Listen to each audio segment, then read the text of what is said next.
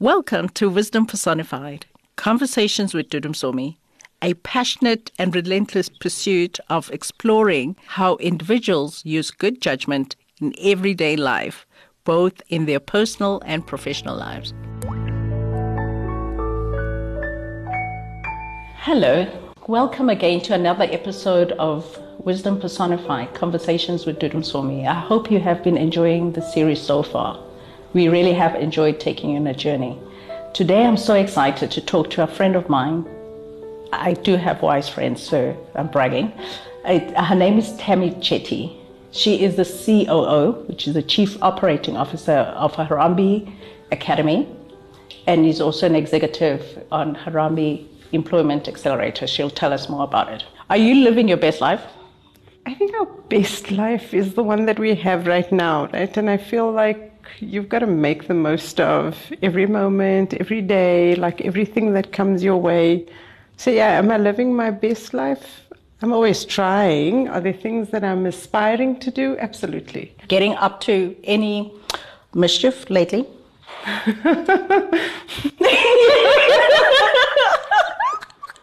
no. What's life without a little mischief?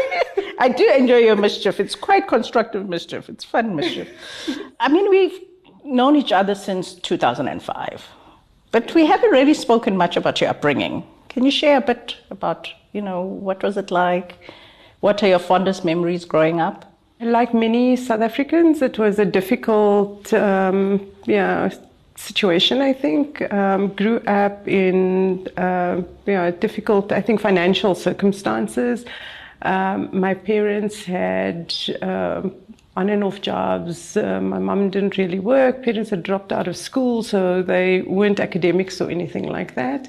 Um, and my father was um, akin to doing business. I don't think that he was a really great businessman, though, but he was a very intelligent man with loads of ideas. Hmm. I think that he had an idea a minute, but um, didn't have the know how of how to operationalize them and make money with them. And then I think that even if he did make money, I don't think he would have known how to keep it because there were times when he did make some money, very few times, and um, and yeah, and just never really kept it. So those periods didn't last long. So largely, um, yeah, very basic government education, I guess, and moved around a lot because my father was always pursuing different types of business opportunities, eventually settled on the food industry. Okay. We'll talk about that when we get to my restaurant, yeah. I suppose. Yeah, because I'm, you know, with that kind of background, what inspired you to be an entrepreneur at, at some point in your life? That's what you oh, were. Well, I think that I think I was socialized to it. So I think the things that I really admire about my father was like his business acumen around like running an actual business. So from an operations perspective, he was really, really good at like running businesses. So he went into the food industry, chef. Our dinner discussions were about what happened that day in the business every night. Mm. Like I mean, I was socialized with this mm. from so was like, a, like a little. It was like a classroom. Yeah. My father was very business orientated. He wasn't really family orientated. Yeah. He did insist that we all had dinner together though every night. But great. that was about. It's a great tradition. I think it is a great tradition. And so I learned everything about cooking, spices, and business, and like what hmm. worked, what didn't work, what needed to be corrected the next day, what yeah. could have been done better, what um, really went well that they should do more of. So I think that those are like some basic business principles yeah. that apply today mm. in business. And I guess that that's where some of my entrepreneurial spirit, but also some of my like business leadership yeah. um, came from. And I mean, I know for a while you headed up business banking in a yes, a, one of uh, uh, the big four. and uh, you know, what was that like? Different, uh, very different to like running a small business, right? I think that. Um, the corporate world is something else. It was a it was a huge business, you know, about uh, 2,000 people nationally across the country, about 100,000 business clients, and a massive portfolio. Wow. I think the complexity and the dynamics of that role is. Um, is quite challenging. Mm. I mean, mm. you've, you've got to make a profit because there are shareholders that are interested in a profit. There's a lot of politics that's at play at that level in the organization. And you almost feel like the politics and all of that sometimes outweighs the mm. actual um, skills that are required for the role. So you need you need to be able to play Political politics. acumen. Yes, you need some. Um, yeah. And you did well. I mean, how come you survived that environment for that long? I think my t- my focus tends to always be on the actual business. Like, Yeah. what am I here to do? Focus. I don't have Yeah. time for this like politics. I mean, you have to play it, I guess, when you when you're there. But I used to spend my time out in the field with the team that was supporting me, with the teams that I needed to support. Um, and so I focused on, I thought what really matters, the clients and the staff. And, and that resulted in the making money, I guess. And so I guess I didn't have as much pressure from the top as uh, Because you were producing. because I was producing. That's about results. What do you do for fun? Mm, I travel. Yeah. Um, I know. Some of your Facebook postings have always been very interesting. Yeah, I love traveling. So I try and travel three to four times a year. I go on holiday three to four times a year. That's very different to like when I had my 20 year banking career. I Yeah. almost never traveled.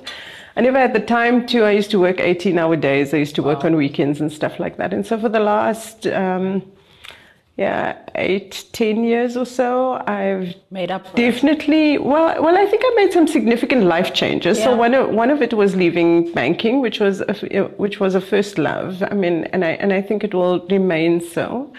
Um, I really enjoyed my banking career. I started right at the bottom. I went all the way to the top, but it required 18-hour work days and it required working weekends and stuff to get to to I think where I got to. Um, and so there was a huge sacrifice I feel like I made in terms of like a balanced life. And I don't believe in the concept of a Yeah. balanced life anyway. I don't think Yeah. that it exists. So I made some significant changes. I decided to study more. I decided to spend more time with my family and I decided to do more fun stuff and do things that I love doing, which is traveling. And so I made a conscious choice that I would travel three to four times a year on holiday Yeah.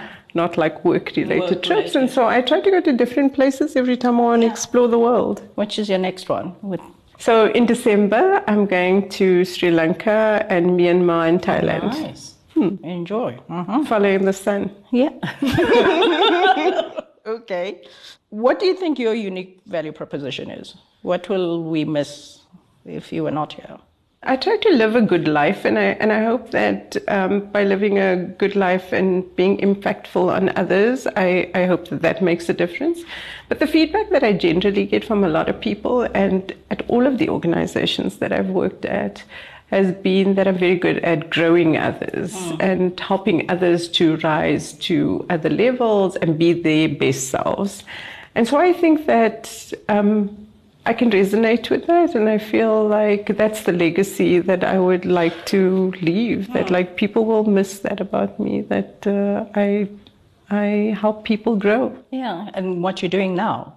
Definitely. And what I'm doing now, yeah. yeah, absolutely. I, I feel like that. I mean, it, it was a big call for me. It, I felt it like reverberate inside of me that I wanted to help young people and I wanted to work with young people. And so it felt like cutting an umbilical cord when I left banking, but I felt like I didn't want to look back and ask myself, uh, one day you could have and like why didn't you and you should have and, and so forth. And so i thought let me just take the leap let me go and study let me find my way into it. And, and five years later now i've been Yeah. with Harambee for about five years um, i'm loving it. It feels like it's an absolute calling. I feel true purpose in the work that i'm doing. It, i mean I, I can impact thousands of people, Yeah. not just uh, the few that I get to engage with directly. That's always an interesting concept because sometimes we think in order to do good, you need to take away something from your life. And it looks like you're flourishing in your personal life while you're doing something amazing as well. Yeah, absolutely. Yeah. And it, but it's taken me like 20 years to realize To that that was realize that- possible, right? Yeah, yeah, because we do focus on the financial benefits Yeah. and not the others.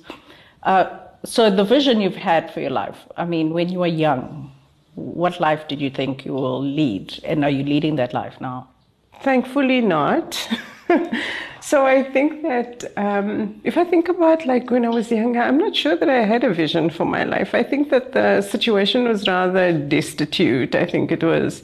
I, I don't think I had a lot of hope. I don't think that I had. Um, ambition. I didn't think that I would amount to much. It's kind of like, you know, you, you look at previous generations and like where people have come from, you look at your circumstances, and that determines like, you know, what what outlook you have on life, I think. So there was a significant moment or shift, I think, in my life that happened when I was about 20 or 21. I think I was in that like hopeless situation of, well, I'll just get by, do whatever, like, you know, mediocre wow. kind of life. That's, and, and it's not that, that I thought about it. it. It's more that like, this was just my circumstances and you kind of accept that these are your circumstances. This is kind of your life. And I had an uncle, um, they came to visit me one day and he said, uh, There's this opportunity. You need like 2,500 Rand to pay a deposit to get a plot and plan thing. You build a house, you get this piece of land and you get a plan with it, but you've got to build a, a house. So you've got to find the money to build the house and you get a bond for this uh, piece of land. And I looked at him and I thought, do you see my circumstances? I mean, where am I going to get 2,500 Rand from? It sounded like he was asking me to get a million Rand. Yeah it was just so beyond my reach or my I, I couldn't cons- like this idea just yeah. didn't yeah, make any sense to me and the fact that he was asking me to do this i thought like he was he had lost touch with reality wow. i mean like yeah. here's he looking at me and telling me that i've got to do this and I, I, I sort of said to him like I, I think yeah I don't think that that's possible I can't even imagine I don't know where I'll get that money from and he said well, think about it and eventually just to get rid of him I said yeah, okay, I'll think about it. And I mean, the minute he walked out of the door, I'd forgotten about it because it was just not within my scope of reach, I think. And so um, about two weeks later, he came to visit me again and he said, So did you think about it? And I said, Think about what? And he said, That opportunity that I spoke to you about. And I said to him, You know, just Gosh. go away. Guardian man. angels yeah, in like, this life, eh? You, you, know, he's probably been one of the most impactful people wow. in my life. And like from a really young age, I don't think I would have matriculated had it not been wow. for him because like it was just, I was the first person in my family to matriculate. In any event, um, he came back and he convinced me. He came with 2,500 Rand and he said to me, Here's the money, it's a loan. You can pay me back whenever you have it. There's no rush. Just go pay this deposit and like Wow. You've got to do this. It's going to change your life. And and I, and I resisted it, uh, and he insisted, and eventually I accepted. I conceded. I took the money. I went to go and pay this deposit, and then they told me you've got six months in which to build this house. And then I, I had sleepless nights. Now I owed my my uncle money. I had to build a house in six months. I was like, I had a little baby who was about six months old at the time, and I thought, oh my gosh, how am I going to do this? I'm unemployed. So I uh, learned of an opportunity to sell bedding door to door, but it meant like, you know, driving out sort of into rural areas and you've got to walk long distances, about 10, 20 kilometers a day, carrying heavy wow. bedding. Um, that you've got to sell. And so I went, I took my baby with me and I went with some people and I walked door to door and within like four and a half months I built this house. And there was a, there was a switch, like a, and I think back on that time frequently, and I think about like the the difference is the hope that oh. I, I learned that anything was possible. Like from, from being in a hopeless yeah. situation where I didn't think that I would amount yeah. to anything, suddenly like it was like I bought a house in four and a half months. And I now had this bond that I had to pay. I paid my uncle back. I owned my own property. It was just such a, it was almost like a rewiring yeah. of my brain you need something like that to show you that I can do it. Absolutely. And ever since then, like, I believe anything is possible. I yeah. believe, like, you know, even if I don't know how to do it, I'll figure out how to yeah. do it. I'll learn how to do it. I have the capacity to do so much more than, like, Gosh, than that's so inspirational. That I'm actually touched because I've known you and I didn't know that. Because I yeah. met you well, we're doing our MBA. Yeah, exactly. Or corporate. Yeah, exactly. You know, you know I, would already like somewhat arrived, I guess, yes. when you met me. Right? Yeah, you And had. so I think we don't know the the story. The stories of people and how they get to where they are. And not everybody's story is like paved with gold, yes. right? Um, and and for me, this is key in terms of our country, even at the continent, uh, of how people can see possibilities and you know, and, and see guardian angels. because he tried and he tried and he didn't give up on you. No, he didn't. You know, and if we could be that for other people, I think our country will be amazing. Absolutely. And I think that that's so central to the work that I'm doing at the moment, right? Like, I mean, one of the reasons I didn't have to leave banking, I could have stayed, Yeah. continued to climb the corporate ladder and all of that stuff. But, um, but I felt like so many people along the path or my journey had been instrumental like that, that had caused significant shifts, that rewired the way that I think about Yeah. things. And I think it's, I think that that's the critical thing. It's, it's about how I think about things and like um, the fact that I think that like anything's possible. Like, you know, have this more optimistic sort of mindset. And so I felt that I wanted to give back. And, and so a big driver for me behind leaving banking and going into this kind of work that I do now was about wanting to give back and wanting to make a difference, like a small difference Yeah. in just somebody's life. and Just if that shift that makes, shift. you know, because generationally, I mean, your kids are in a better position, their kids are going to be in a better position. And this is part of what I'm trying to do with the series, you know, to just expose us. Because when we see each other all successful, people don't know what it takes. And for some kids who are in the townships, and they like, how am I going to get out of this? You know, Yeah. and I'm so happy that you are able to share this time with us.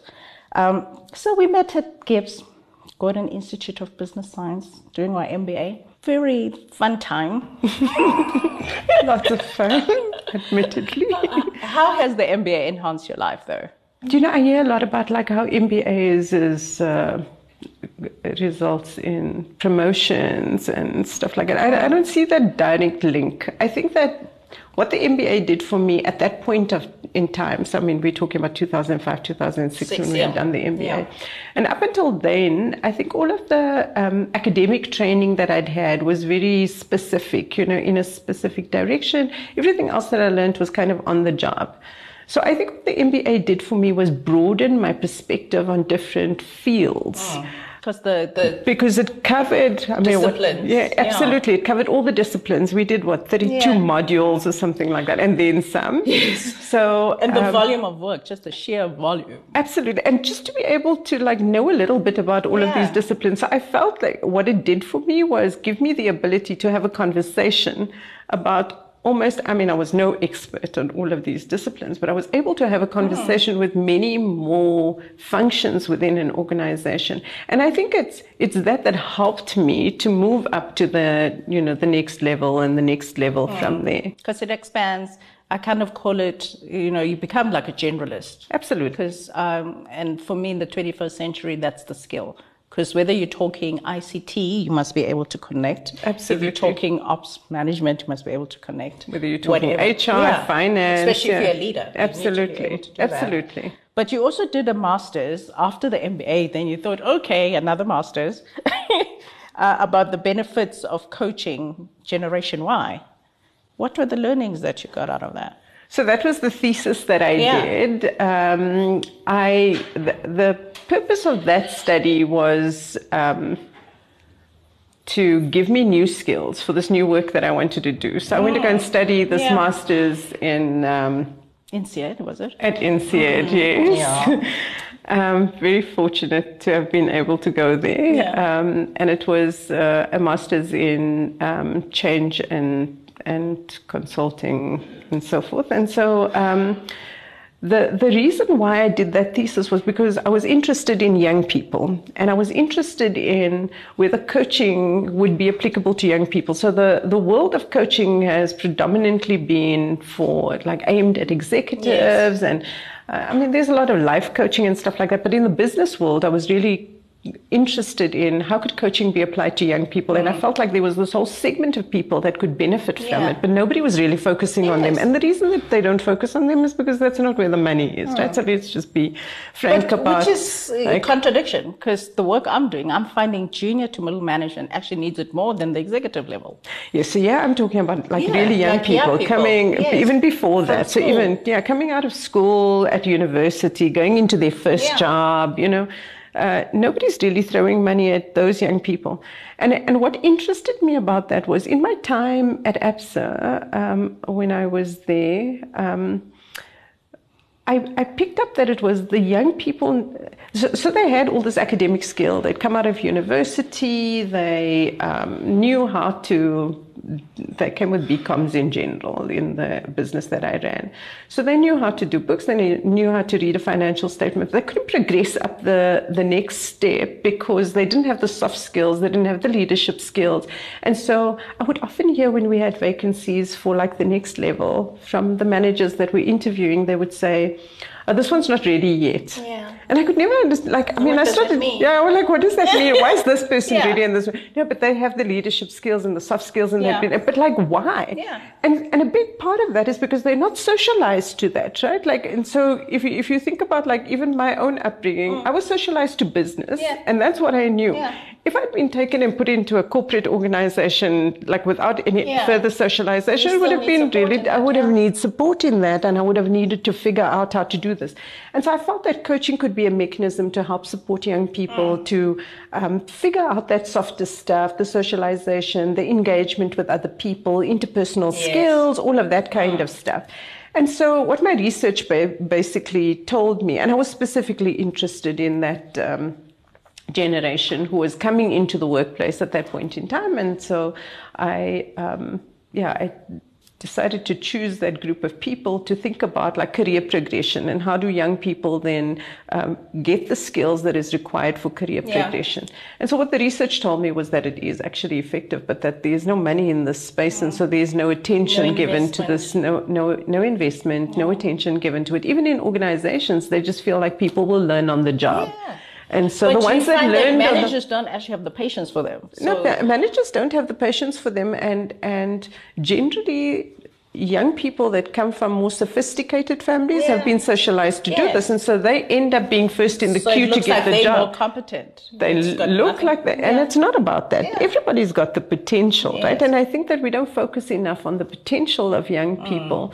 We focus on like who's already got the Mm. Package of skills and who's demonstrating it, who's got the track record, who's got the finesse, the polishing, and you know that's the stuff that we end up looking at. And I, and I mean it's. And in a country like ours, we can't really do that. We can't afford to do that. Yeah. That's the thing. We can't afford to do that. With a youth unemployment rate at like 50%, it's just uh, Ridiculous. ridiculous. yeah. That was an interesting case study that you embarked on. You should actually write. Did you? But you ended up teaching at GIBS. I mean, now you're like yeah, yes. leaders as coaches. Yes, yes, So yes. yeah. there's benefit. Absolutely. Something came out of it. Something yes. came out of I think a lot has come out of it. I mean, a lot of my work at Rambi has to do with like Yeah. working with young people. So that's what and, you do. Yeah. Yeah. Yeah. So you already knew you were going to make a move. Okay. uh, you married fairly young, isn't Yes. it? And then you divorced. Yes. Um, what wisdom can you share about how to choose a life partner? Oh, I'm probably the worst person to ask. You're actually the that. best one because you've been there. And, uh, now that you reflect, I didn't think much about choosing a life partner. It was kind of like we met, we got married a month and a bit later. you're still a romantic. I think so. You are always a romantic, yes. Yeah. So, um, and I think it's about the work that you put into it, right? And and so it worked. It worked for 16 years. It was a fantastic relationship. He was a really great father during that time, and we had a great relationship. I was the serious one, the one that was focused on like where we need to get to in our lives, the one with ambition and goals and stuff like that. And he was the fun one, the one that that made sure that we let our hair down every weekend mm. and that we did something with the family, went somewhere, got out of the house, um, very family orientated and stuff like that. So, I, and I think that a lot of that is about how much of work you put into it. I think every relationship, regardless of whether it's a marriage or a friendship or whatever, Yeah. is about the amount of time and energy that you that you invest in Yes. that relationship. And so I think that um, that was uh, it worked because of that. Um, but then there's culture and there's tradition and there's history and there's like where we come from and how we think about things that I think start impacting Yeah. that and and there's and there's a lot of a lot more work required, I think, for that. So, um, I mean, one of the reasons that I, from my perspective, of course, there's two parties always in a in a relationship, right? And so, from my perspective, I think that the re- the relationship failed because I don't think that he was able to cope with like my success. I think that that's really what it boils Your down evolution to. was And he- my evolution. Oh. And I think that he was not an ambitious person. He was just happy to, like, you know, get to wherever he gets to and happy to live life, actually, which is admirable, right? I mean, even those of us that like achieve great success want to live life. And Yeah. it's the one thing that we often trade off, I think. Mm. And so, um, and so, I think that the the relationship failed, and, and I think that the work became just too hard. Um, and so, when you so back to your question around like how do you choose a life partner? I think it's so difficult. Like you you don't really know somebody until you know them, right? And until you've experienced all different kinds of facets of life with them. Yeah. And so while for 16 years everything was really great, it felt like we were on the same path together, it felt like we were making real progress, it felt like we were aligned, all of a sudden, well, not quite all of a sudden, but over a period of time, that changed and it felt like there was two divergent paths Yeah. and, and he was definitely on a different path than the one that I wanted to be on. Yeah. And so at some point we just had to make the decision that like, you know, Yeah. well, one of us had to make the decision Yeah. actually that like this is not the path that I want to be on any longer, or I think that our paths are now diverging. And so it was a really, really tough call to make. I think it was really hard for my kids. I think that divorce is never easy, not on anyone. I mean, you hear of amicable di- divorces, but they are few and far between. I think most divorces are really tough and difficult, and I think mine was definitely Yeah. one of those. Um, I think I'm I'm I, I mean, I spent the last, I got divorced in like 2008 so, uh, or 7 actually. I separated in like 2005. And and since then, I've thought, I think, harder about like relationships. Who do I want to expose my kids to, etc. Yeah. And so I've had one relationship that also, you know, lasted about six years and then ended. Um, and and so and so it's there's so much to consider and i think that like when i was 19 and getting married i didn't think about any of those things Yeah. and maybe that's why i said like i'm probably the the, the wrong person to be asking about that um, I think now my life is completely different. I now have a grandchild. I'm a grandmother. You know, my kids are not dependent on me um, for their daily attention and care. So I think I can make very different decisions about my life. And I think the way that I would think about uh, somebody that I want to share my life with now would be, um, you know, are we aligned in terms of what we want to do? Um, can we respect one another for the fact that we may be on divergent paths at times, and then uh, can we come together in a mature and um, and meaningful support each way other's dreams, and support each other's dreams exactly? Yeah. And I think that those are without things that maybe because that's also without competing and without remorse or regret or, Yeah. Mm. or jealousy even you know so um, i think that yeah i think that if i choose to have a relationship now it would have to be about that kind of alignment Yeah. and that kind of respect and mutual a mutual respect actually for one another Well, that's a lot of wisdom, even though you didn't think so. but I must say, you're one of the very few people. I mean, I, I know people don't really know this that I'm a hermit. So it's very rare in my life that I actually uh, accept an invitation. I've shared a room with you when we traveled for a global elective in the US. I've gone to your home overnight, things that I don't usually do. And we've had like really touching conversations. Hmm. And the one insight you gave me is how the Indian community is not homogenous. Because people kind of look at, you know, I, I wasn't aware about the spirit of the Cape Coloureds versus, or even Cape Indians versus uh, Dur- Durban Indians or Joburg Indians. Um, it was amazing. I mean, what insights can you share in terms of us with our history of race and how we tend to box each other and stereotype each other? Because it has helped me, especially in how I look at people and appreciating diversity, that I cannot just look at you as your race and assume this is the experience I'm going to have. I think that that's exactly it, right? I think that uh, far too many of us wear lenses that are colored by what we visually are seeing.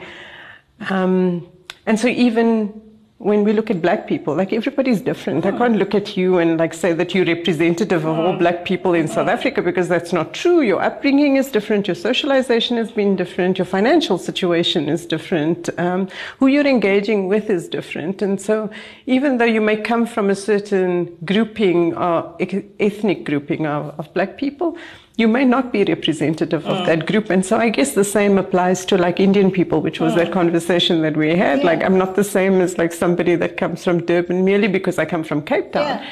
And um, and then too, even amongst Indian people, I guess like there are also like, you know, classism exists, right? Like whether we, we want to believe that it does or it doesn't, it absolutely exists. I was reading a um, a research paper the other day that indicated that um, classism plays out in language when people are being interviewed, and interviewers are more likely to take somebody who speaks better language, and consequently, somebody from a higher class would speak. uh, linguistically, exactly, linguistically, articulation, clarity, tone, etc., would be much better than somebody else. And so, even though you may have higher education levels, because of your ability to converse with somebody else in a specific language, you're considered for the position. You're more likely to be Yeah. considered for the position than somebody else with higher qualifications.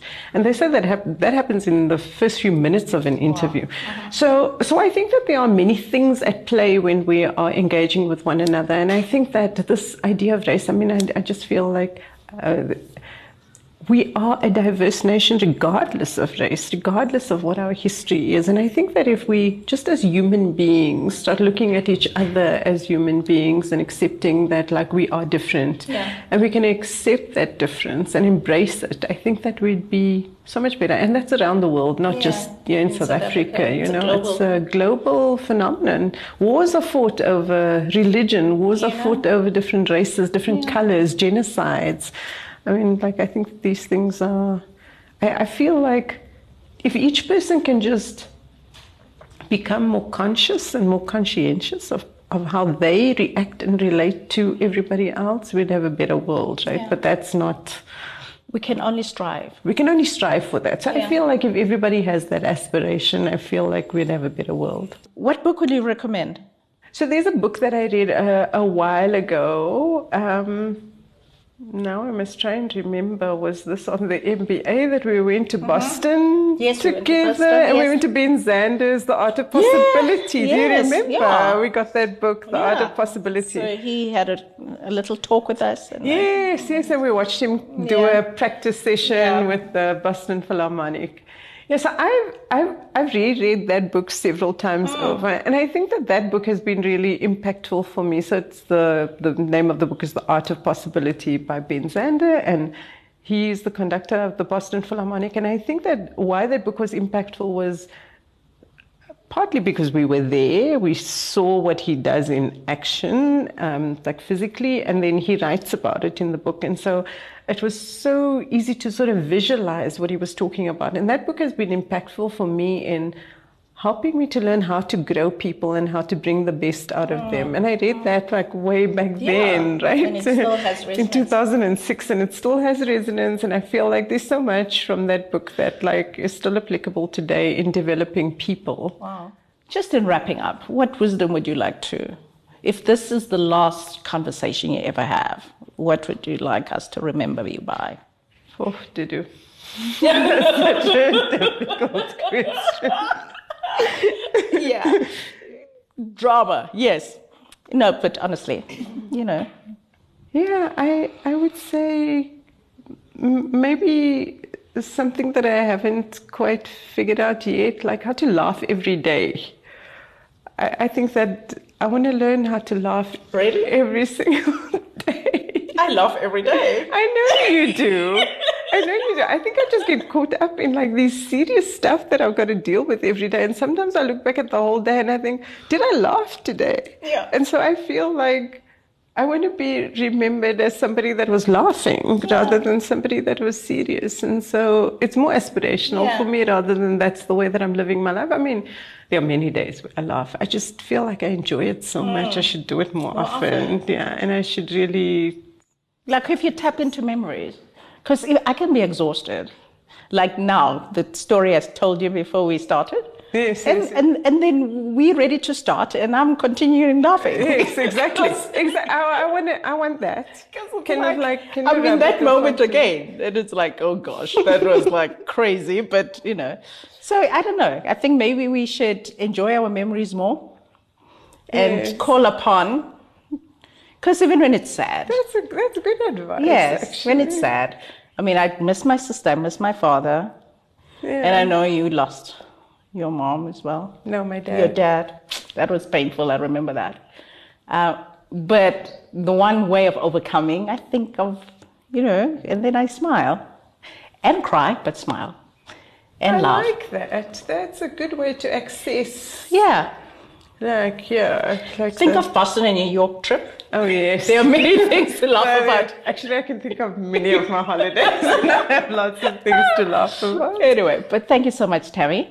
It was really great. It's been an absolute pleasure. Thank And you so much for, having making me. the time. Yeah. Thank you for listening to this episode of Wisdom Personified Conversations with Dudu Msomi. Please also like, follow, and subscribe to our channel and share the wisdom with your friends. I would love it if you could rate and review as well. Wisdom Personified Conversations with Dudu Msomi is also available on YouTube, Facebook Watch, Apple, and Google Podcasts, as well as Spotify. Enjoy the wisdom journey.